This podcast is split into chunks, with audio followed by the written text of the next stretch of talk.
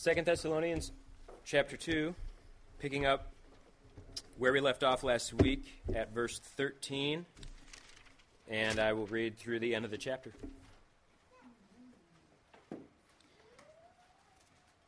But we ought always to give thanks to God for you, brothers, beloved by the Lord, because God chose you as the first fruits to be saved through sanctification by the Spirit and belief in the truth.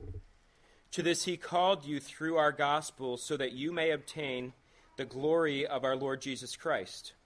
So then, brothers, stand firm and hold to the traditions that you were taught by us, either by our spoken word or by our letter. Now may our Lord Jesus Christ himself and God our Father, who loved us and gave us eternal comfort and good hope through grace, comfort your hearts and establish them in every good work and word. Let's pray.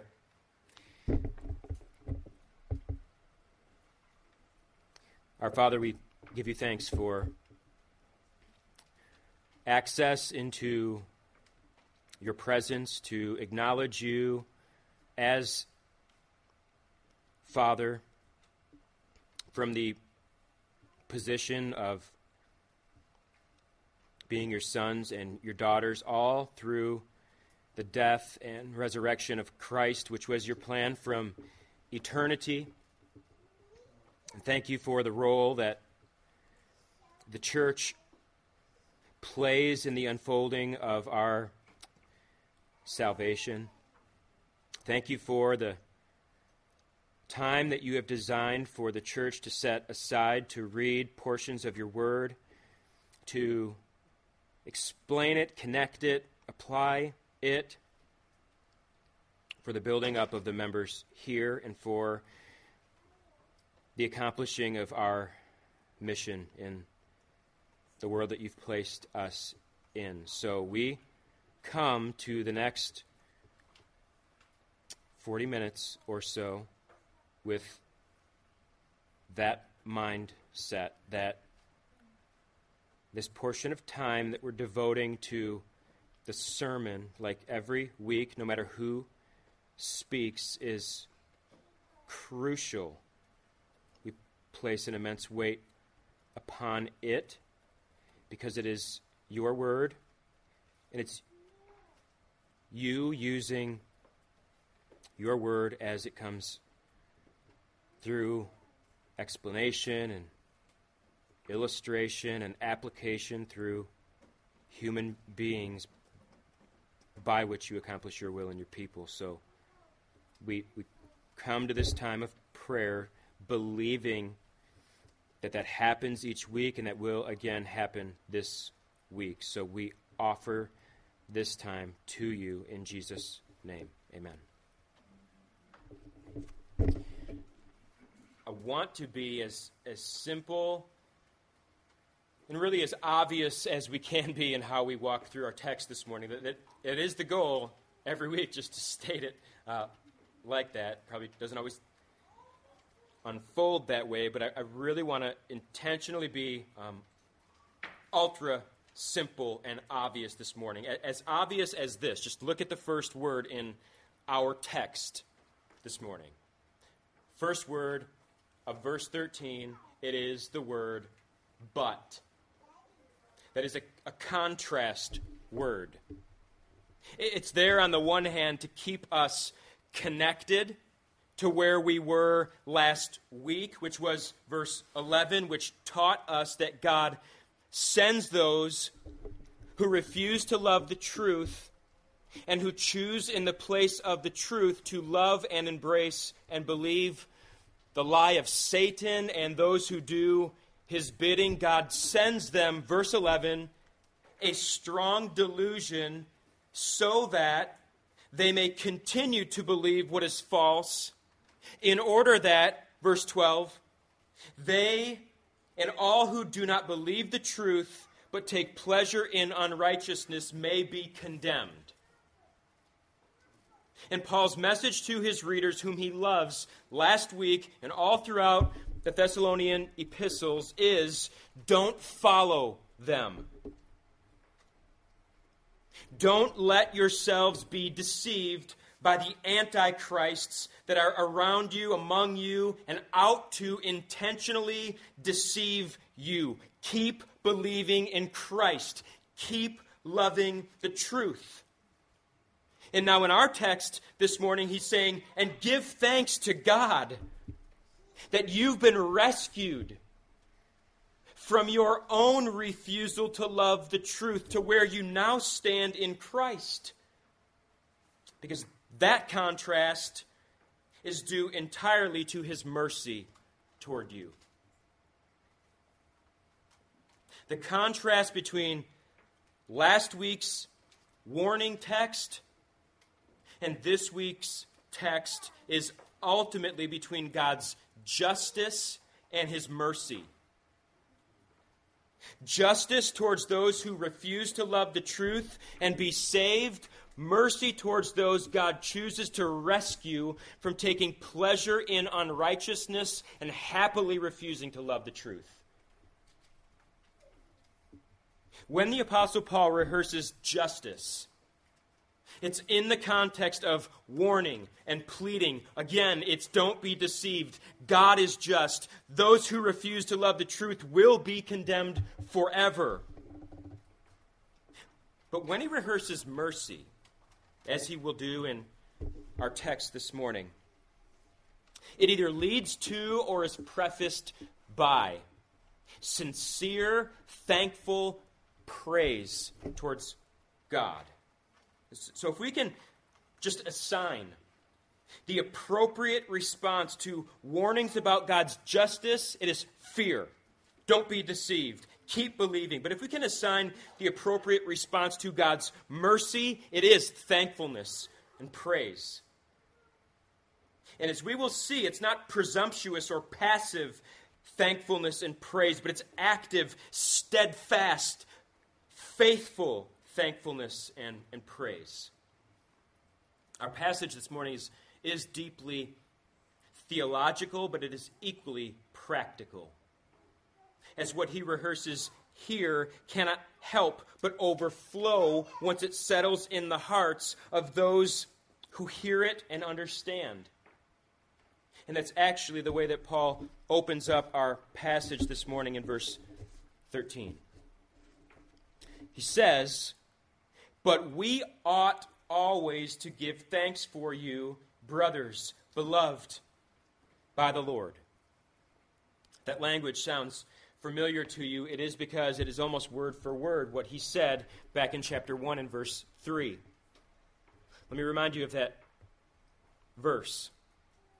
He opens the letter by saying, We ought always to give thanks to God for you, brothers, as it is right because your faith is growing abundantly and your love for one another is increasing. And just like we tried to clarify back then, the obligation to give thanks that he mentions here, just like there, is not cold duty obligation, but warm, delightful, overflowing, obvious obligation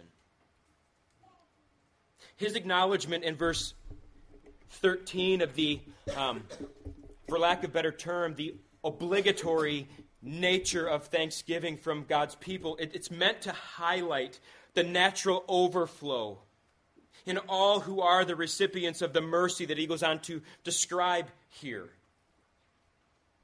And notice something in our passage. This isn't Paul's overflowing with thanksgiving in reference to himself or the mercy that he was shown. Not despising it, he, he does that elsewhere, absolutely, in passages like 1 Timothy chapter 1. But here, he's overflowing with thanksgiving and praise as he thinks about God's mercy toward others.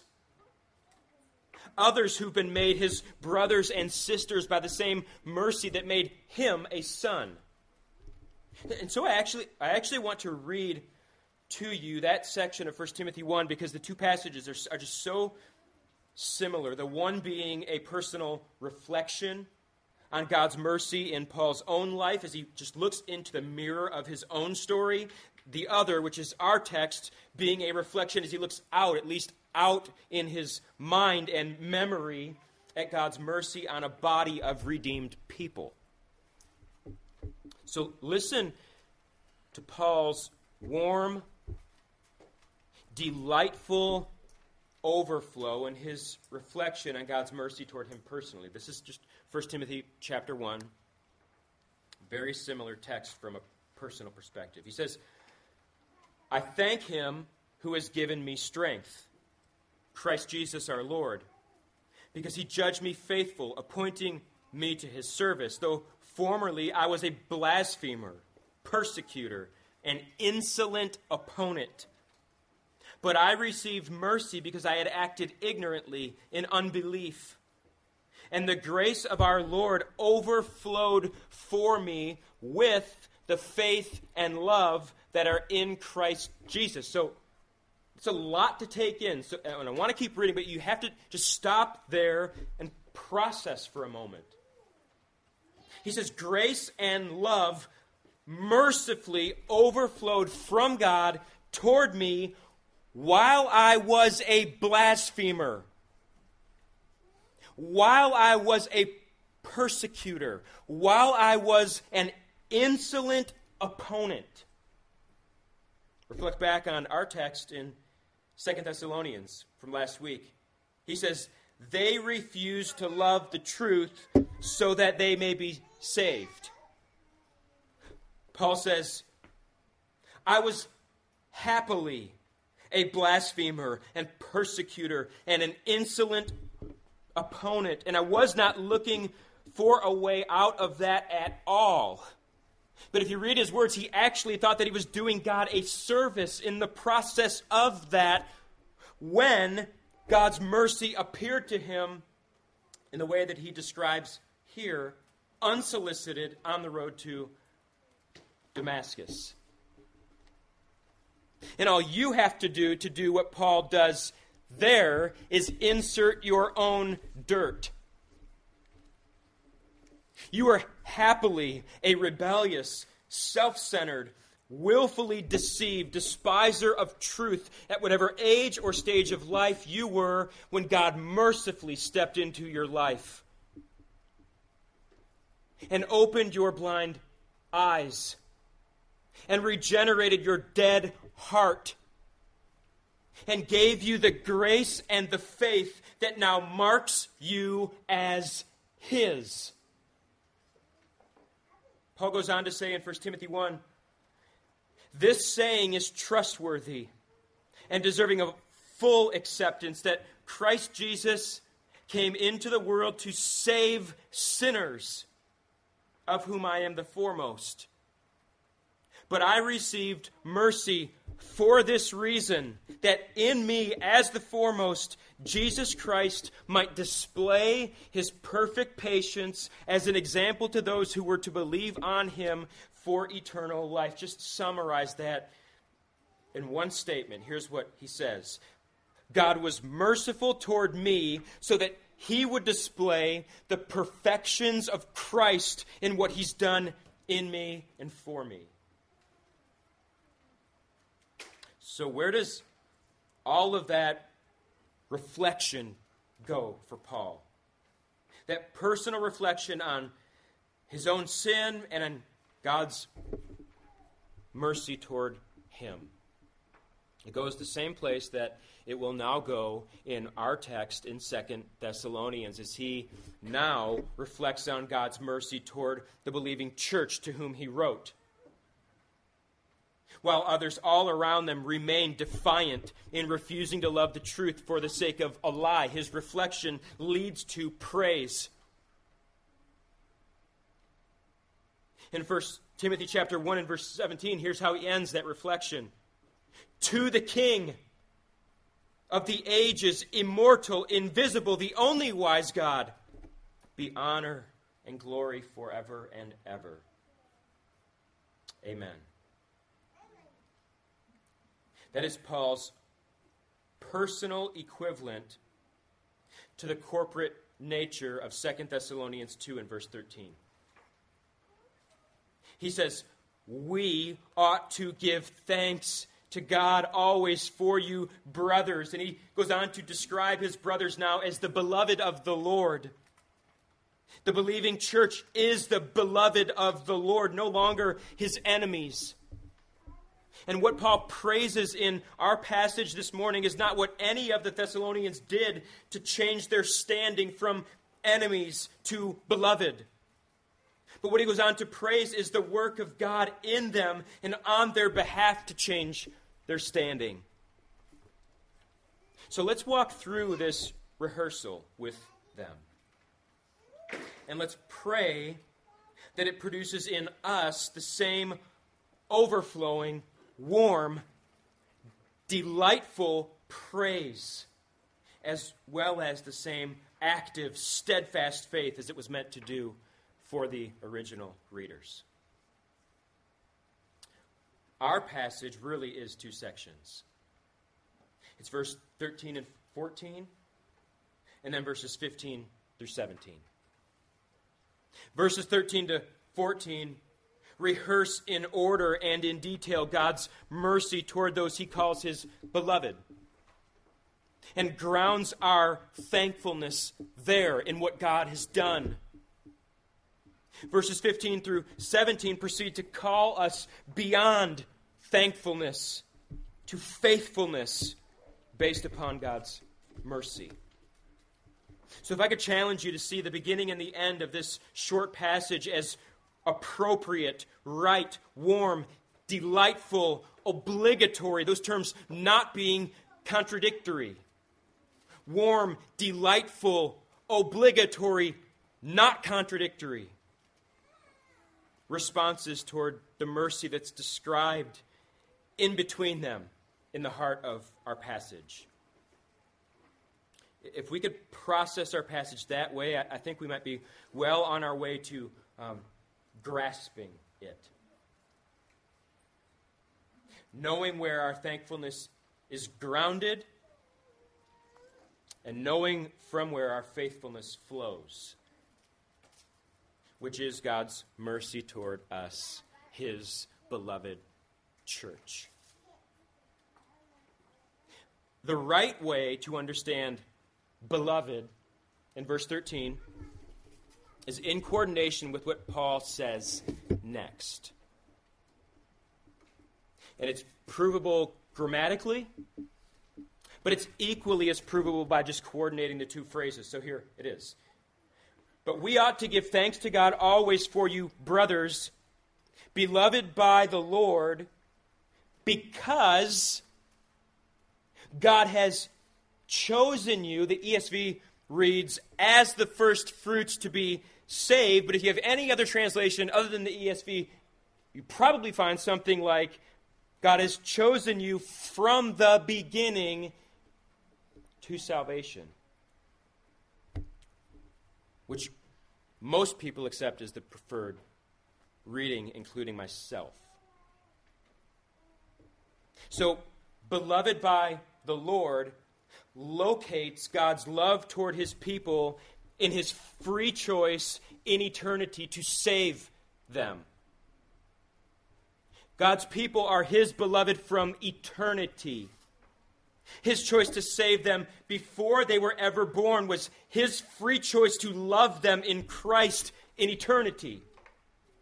And this doesn't minimize the sinful state in which any of us were born or the legitimate danger we were in before he saved us. All of that was very real and very threatening. But his choice to save us was his choice to set his love upon us in Christ, according to Ephesians 2, while we were still his enemies. This is the amazing reality of our salvation. We didn't seek him out and win him over by our change of mind toward him. That didn't happen for any of you, any of us. It has never happened. It will never happen. It's not the way salvation unfolds in anybody. He chose in eternity to set his love upon us who would be his enemies and who would fight and resist and reject and despise his grace time and time again, day after day, year after year, as it was held out to us in the word preached and in his people bearing witness and in life circumstances and even in the common graces all around us in creation in the process of our natural disposition of resistance and rejection, God remained faithful to his eternal decree to set his love upon us and save us. So Paul says, rightly, we ought always to give thanks to God for you, brothers, you who are among those loved by God from eternity because God chose to save you from eternity. Having the right order as to how it went down for you produces the kind of thankfulness that he describes here and back in chapter 1, and I think all throughout his letters. The fact that God chose to overcome my incessant resistance and rejection of Him and His truth and set His love upon me, upon you, for our salvation, when we were His outspoken enemies, is cause for constant and continual outpouring of thanksgiving and praise.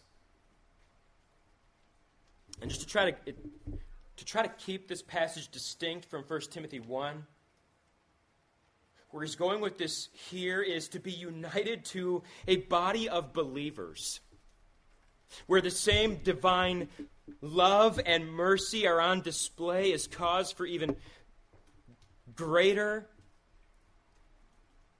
constant, and continual praise. Think, to learn each other's stories and who we were before what Paul describes here caught up to us and cornered us and clinched us, and the way it went down for each one of us uniquely and distinctly. Nobody would ever respond to such evidence and say to another person, Good job. Nice work the way our salvation is always described in the Bible removes any possibility for that kind of a response, either internally as we reflect on our own story or externally as we observe the mercy of God at work to seek out and save His beloved from eternity, which is why thankfulness for it is both warm, not cold, and obligatory not optional, and those two terms are completely harmonious and not contradictory at all. So he, he, he's just grounded. Thankfulness toward God from those loved by God, not in our choice to love God, but in God's choice to set his love upon us from eternity when he chose to save us. So we ought to give thanks because God has chosen us from the beginning to salvation. But then he states the way it happened in just real space and, and time, which only further grounds our praise in God's work and not our own. So let's proceed. But we ought always to give thanks to God for you, brothers, beloved by the Lord, because God chose you from the beginning to salvation through sanctification by the Spirit and belief in the truth. Through sanctification by the Spirit and belief in the truth are two sides of the same coin. The detail that I somewhat feel the need to clarify is the weighty word here sanctification because we've been using it in a very specific way all throughout 1st and 2nd Thessalonians, always up until now referring to the, the progressive work of the Spirit in those whom he indwells to make his own holy and prepare them to stand blameless before Christ at his coming. And this occurrence of the word certainly includes that. But I want to suggest to you this morning that the emphasis here is on the beginning of that work of the Spirit. In other words, if His work to sanctify is to set you apart for God and make you holy through the means of grace by which He does so throughout your life, daily in your life, this usage here emphasizes His initial setting you apart. In other words, his role in your redemption, which was to apply the finished work of Christ on your behalf as the elect of God and rescue you from your sin and your unbelief by regenerating you and creating warm, joyful faith in what was then your cold, joyless heart. In the next two statements that Paul makes, I think backs that up because the other side of the coin of the Spirit's role in setting you apart is in his regenerating work in you is to create in you what you did not have before and what you would not have without him, which Ephesians 2 8 through 10 describes as a gift from God to you. Your faith a blood bought, purchased by Christ on the cross gift of faith that is distributed to you by the Holy Spirit when He regenerated you. At the precise moment in which He did His initial sanctifying work, claiming you, setting you apart for God he also overcame your natural unbelief and opened your eyes to see and softened your heart to believe the truth that you despised and rejected all life long up to that point. He chose to save us by the Spirit's sanctifying work and by our belief in the truth two sides of the same coin.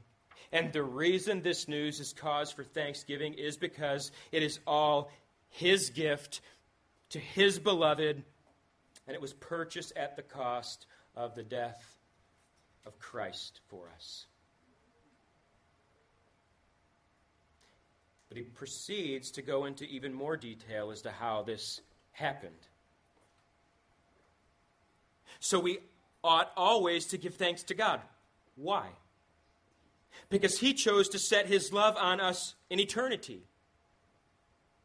And the way His eternal choice to love us in Christ played itself out in actually saving us in real space and time was through the sanctifying work of the Spirit, which resulted in our belief in the truth.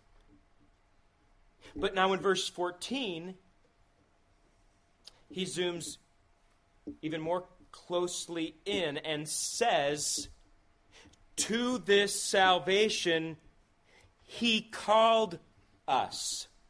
Again, grounding our salvation in eternity, but locating it in the sanctifying work of the Spirit when we began to believe the truth. But when did that happen? Verse 14 says, It happened when He called you. When did He call you? Goes on to say, He called you through our gospel. So God chose to set His love upon you for your salvation in eternity. And he chose to bring that about in space and time through the work of the Spirit in you to regenerate you, to overcome your natural unbelief with the gift of faith that was paid for in the blood of Christ. And he did that in coordination with his call upon you, which came to you through the good news of the gospel as it was preached to you, bore witness to you, and that is how he saved you. That's how he saves everybody. That's how this church was formed. Ultimately, by God being faithful to his choice in eternity to set his love in Christ upon the people in this room. Of all different backgrounds, from different places, with different baggage to overcome, all at different ages to save us and to bring us at this time in history together in this town, to be this church, Christ Fellowship, so that we might be filled with thankful praise as we reflect on His sovereign majesty in doing this. And as we anticipate being for eternity what we miraculously have begun to be in this life which is, as we'll see, reflections of or sharers in, inasmuch as much as we are pointers to the end of verse 14, the glory of our Lord Jesus Christ. This is again 1 Timothy 1, where Paul said, God save me so that in what he has done in me, the perfections of Christ would be on display for all to see. Here, the perfect patience of Christ that Paul references in 1 Timothy 1 is described as his glory that is on display in everyone he saves because it's the same story always, just with different details. But the details never detract or distract, but rather magnify the irreplaceable elements of the story for every one of us, which is He chose to love us and save us. And He did it by Himself, in that He chose. Christ died, the Spirit affected, all for the purpose of displaying His eternal perfections in His work on our behalf. Do I even have to say again but we ought always to give thanks to God for this. For this work in me, in you, in us. But in the remainder of our passage this morning, Paul moves on from thankfulness. It might sound strange. But he moves on from thankfulness, not, not in any way implying that thankfulness is immature or inferior. But he moves on from thankfulness because thankfulness alone does not combat what was assaulting this church, which was lies and deception. So, rehearsing the gospel does not only lead to warm and thankful hearts, but according to our passage, it is also producing and calling all of us to verse 15. He says, So then, brothers, stand firm and hold to the traditions that you were taught by us either by our spoken word or by our letter. And I want to be careful to, to note don't be confused or thrown off by the word traditions there. I, would like to think that it's obvious to us that Paul's not using it in a way as to override or contradict or overrule the gospel that he's just rehearsed. He's obviously not doing that, but I just want to be clear that the traditions that he's referring to is the gospel that's been passed down all the way from the beginning. I, th- I, think what he's doing here is he's grounding the gospel not as something new in him. He's being careful to do that because that's the accusation against him and the apostles. So he's careful here to ground the gospel not as something new in him or in the apostles, but in something very old. Something ultimately as old as eternity, but in place from the beginning in promises and covenants. And while most of their history missed it, by God's electing grace, some didn't. Because the gospel did save in Israel, and at times outside of Israel. And when Jesus came, he made clear that the gospel of his death and resurrection was the plan from eternity, and it is the message from the beginning. So Paul now rehearses it once again for his readers, and he calls them, based upon it, to stand firm and to hold on to it for the sake of their own perseverance and for the sake of their children. Recognizing that it is an unbelievable gift of God's grace to be raised in a believing home and in a believing church. In a home and in a church in which God's mercy and grace have been and continue to be outpoured in parents and church members who've become the recipients of mercy for their salvation. He says, Stand firm and hold on not so that the gospel dies with you. And somehow you feel like a warrior for holding on. He says, Stand firm and hold on so that the grace of God in the gospel might continue to save in your midst.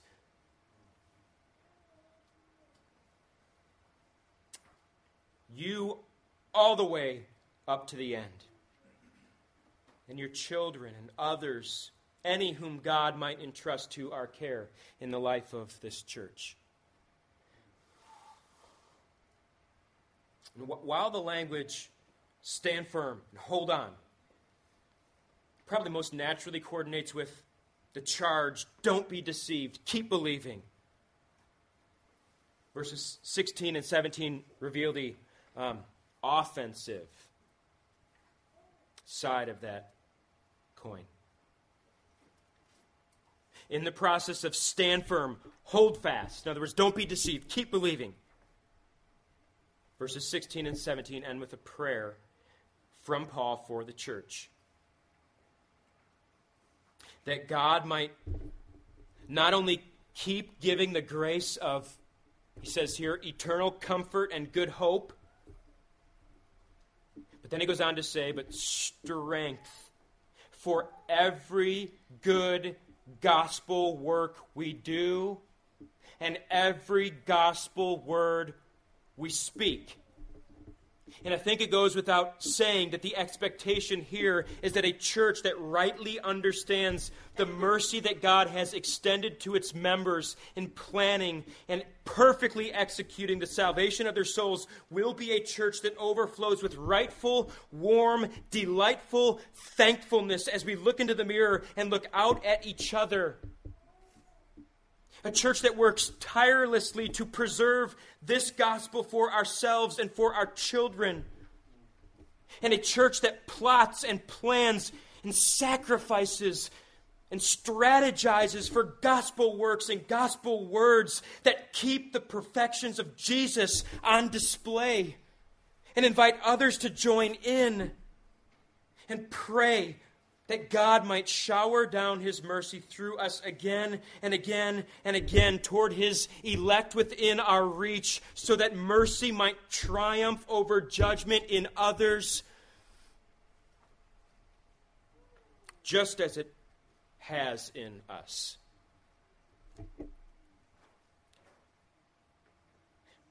Which is the end to which I will now pray, if you'll join me. Let's pray.